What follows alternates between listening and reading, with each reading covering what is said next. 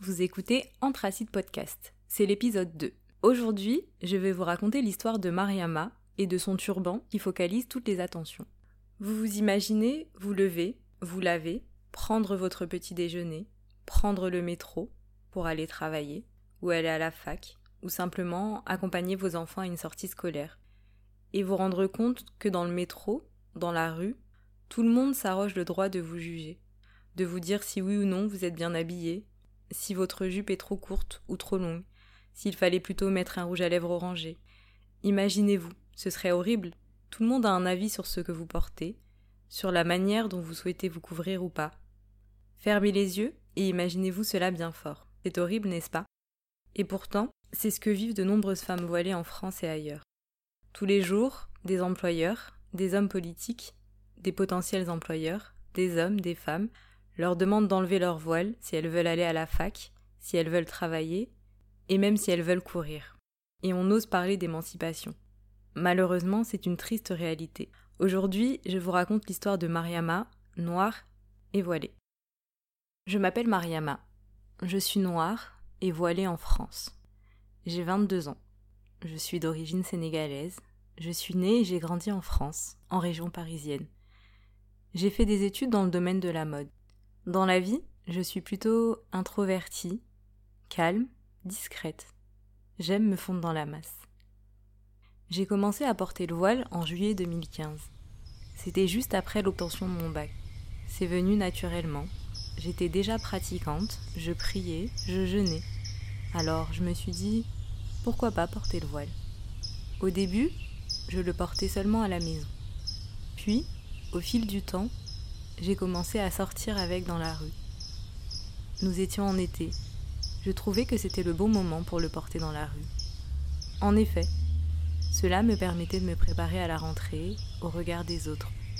Au début, je ne me suis pas trop demandé ce que les gens allaient penser de moi. Mes amis, mon entourage étaient contents pour moi. D'ailleurs, dans mon entourage, beaucoup portaient déjà le voile. Cela me rassurait. J'ai donc porté mon voile tout l'été. Puis en septembre 2015, j'ai fait ma rentrée en BTS. C'est mon premier jour. Je suis toute excitée et j'ai hâte d'entamer cette nouvelle année. Je suis en retard, je cours dans le couloir quand je tombe face à face à une dame, blanche, blonde, la quarantaine. Elle me regarde bizarrement, elle fixe ma tête. À ce moment-là, j'avais complètement oublié que j'avais un voile sur ma tête. C'était devenu une habitude. J'avais donc oublié qu'une fois arrivée au lycée, je devais l'enlever. Donc la dame me fixe, je lui dis bonjour. Elle me répond bonjour. Je suis en retard. Savez-vous dans quelle classe a lieu mon cours? Toujours en me fixant, elle me dit d'un ton assez sec ce que vous avez sur la tête, vous devez l'enlever. C'est un établissement public. Un peu surprise par ce ton, je lui réponds Oui, je sais, je comptais l'enlever. Pendant toute la première année de BTS, cette dame, qui s'avérait être la directrice adjointe, m'avait dans son collimateur, toujours à me fixer de manière à ce que je sente son regard et à me faire comprendre que tous les matins je devais enlever mon voile avant de passer la porte de l'établissement c'est à ce moment-là que j'ai compris que ça allait être difficile, non seulement dans mon parcours scolaire, mais aussi professionnel. Dans l'établissement, nous étions deux jeunes femmes voilées, une française d'origine marocaine qui portait le dilbeb, le voile intégral, et moi. Nous discutions souvent ensemble. Elle avait eu le droit à la même remarque de la directrice. Elle aussi sentait les mêmes regards qui la mettaient mal à l'aise. Durant cette première année de BTS, dans le domaine de la mode, j'ai seulement fait une année. Nous étions une classe dans laquelle il y avait principalement des personnes racisées. J'avais une prof clairement raciste. Nous avons appris que cette prof, qui était dans mon ancien lycée, avait eu des soucis avec d'autres professeurs, car elle faisait preuve de discrimination contre les élèves noirs. Elle les notait plus sévèrement que les autres. Les élèves concernés se sont plaints à d'autres professeurs, et finalement elle a été mutée. Je l'avais donc comme professeur en BTS et elle avait souvent des remarques insultantes. Par exemple, un jour elle nous a dit, à un groupe de cinq noirs, que notre bac nous avait été donné. En bref, qu'on ne méritait pas d'être là.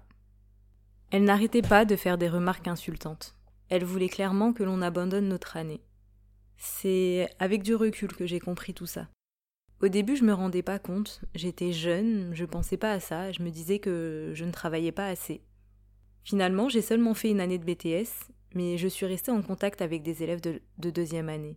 Ils m'ont raconté que la prof en question leur mettait grave la pression. Certains, découragés, ne sont même pas allés au bout de leur deuxième année.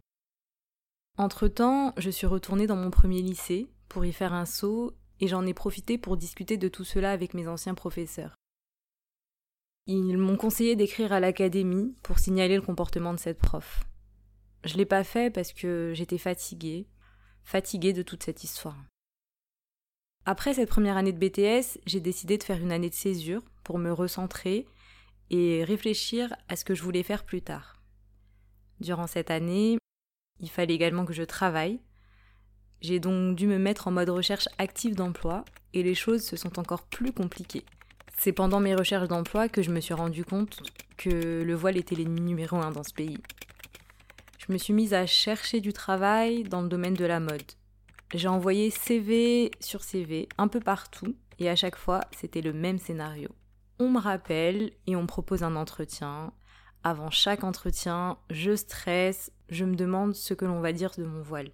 Ce n'est pas l'idée de me vendre ou de valoriser mes compétences auprès du recruteur qui m'angoisse.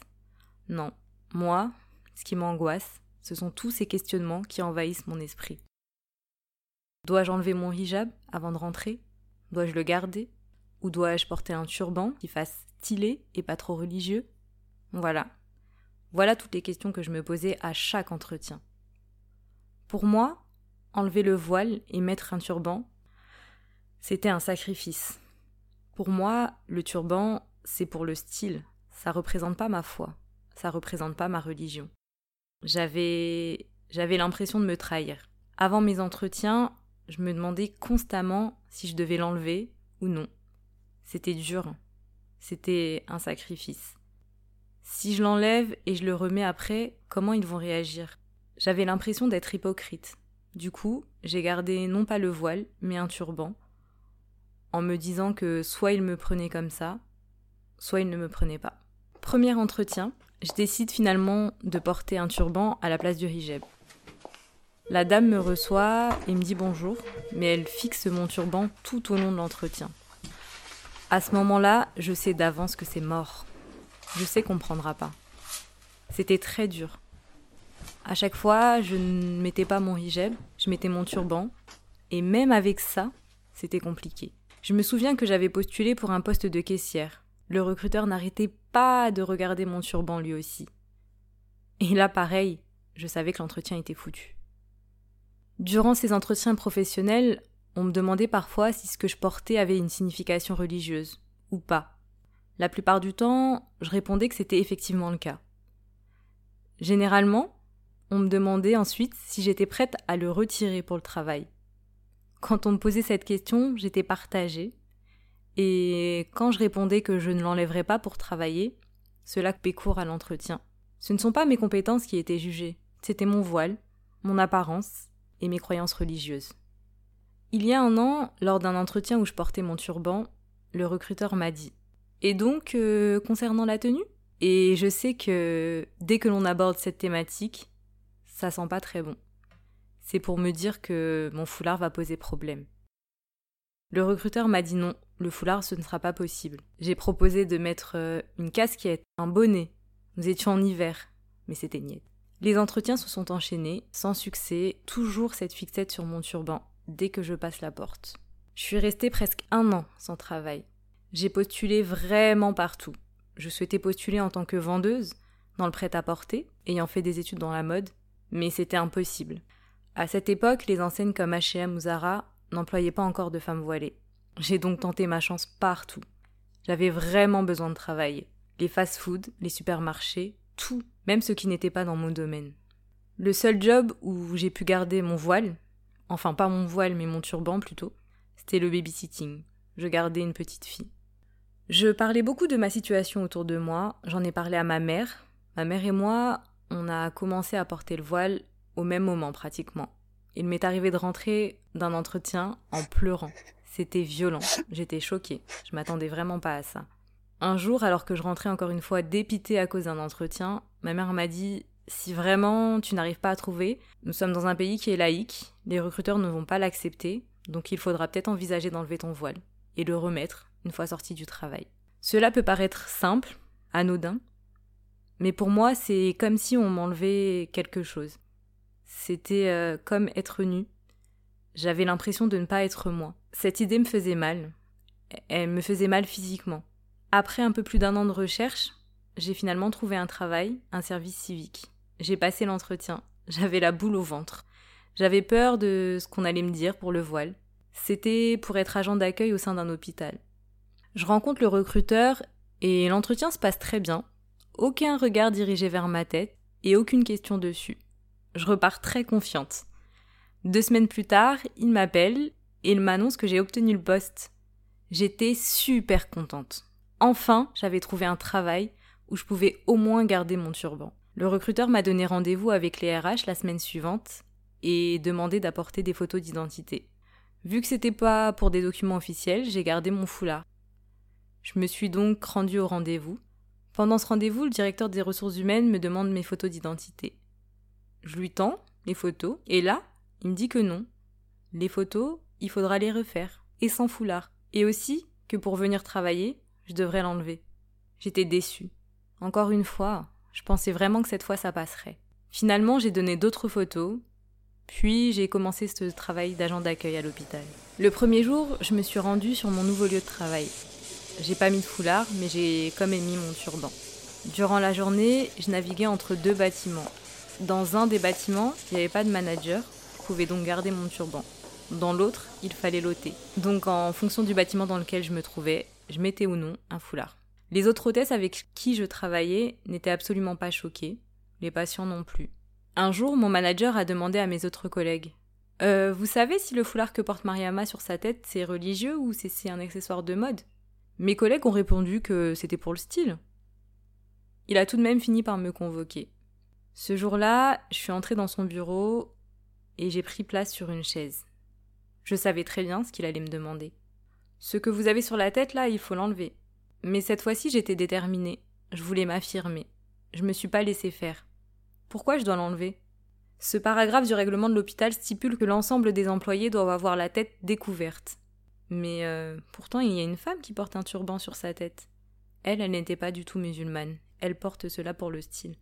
Non, mais ce n'est pas pareil. J'ai trouvé cette réponse tellement hypocrite.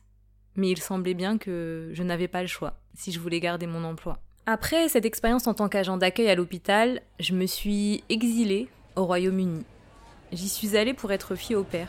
Je suis restée trois semaines dans une première famille, puis dans une deuxième famille à Londres. J'ai trouvé les gens très ouverts à Londres. Personne ne se préoccupe de comment les gens sont habillés, nus, voilés. J'ai vu des vendeuses voilées, des policières voilées, des agents de la ville voilés. J'étais choquée et agréablement surprise. Jamais je n'avais vu cela en France. Londres ouvre des possibilités. En France, euh, les femmes voilées que l'on voit au travail, ce sont principalement des vendeuses. On n'a pas de choix, on a des opportunités limitées. Je connais même des femmes voilées qui travaillent dans des domaines totalement éloignés de ce qu'elles souhaitent faire. Elles exercent des métiers qui n'ont rien à voir avec leurs réelles ambitions. Aujourd'hui, je suis revenue du Royaume-Uni, j'ai encore cherché du travail, en vain. Du coup, j'ai décidé de me reconvertir. J'ai fait un CAP cosmétique que j'ai terminé en juin 2019. C'était dans une école privée de Paris, une école très chère et très sélective. J'ai pu intégrer cette école grâce à une bourse. Mais avant d'intégrer cette école, j'ai eu un entretien avec la directrice. J'avais mon turban, elle m'a indiqué qu'au sein de l'établissement, je devrais l'enlever. Je lui ai demandé pourquoi, elle m'a répondu que c'était une école laïque. Je m'en suis voulu, car j'ai su bien plus tard qu'en fait j'aurais pu garder mon voile, parce que c'était une école privée. Dans ma classe, majoritairement composée de filles noires, nous étions deux voilés. Quand j'ai vu ma camarade voilée, j'ai été si contente. Je me suis dit que je ne serais pas seule, qu'au moins une personne dans l'école me comprendrait. Ma camarade m'a dit qu'elle mettait une perruque au début pour ne pas avoir à montrer ses cheveux. Elle, c'était l'alternative qu'elle avait trouvée. Même si l'année a été difficile, j'ai réussi à décrocher mon CAP. Aujourd'hui, j'aimerais aller vivre au Royaume-Uni. Je trouve que c'est un pays plus ouvert. J'aurais pas peur de garder mon voile. J'aurais pas autant de doutes et de questions à me poser en France. Depuis que je porte le voile, je me rends compte de la difficulté d'être noire et voilée.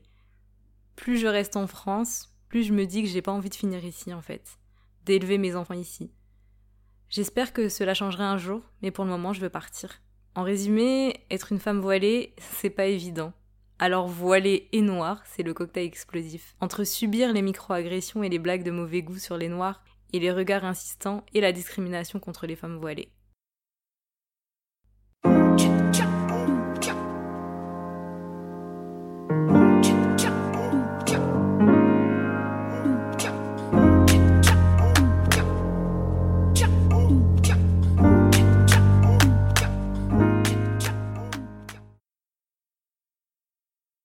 Vous avez écouté Anthracite, une production Womanist Podcast.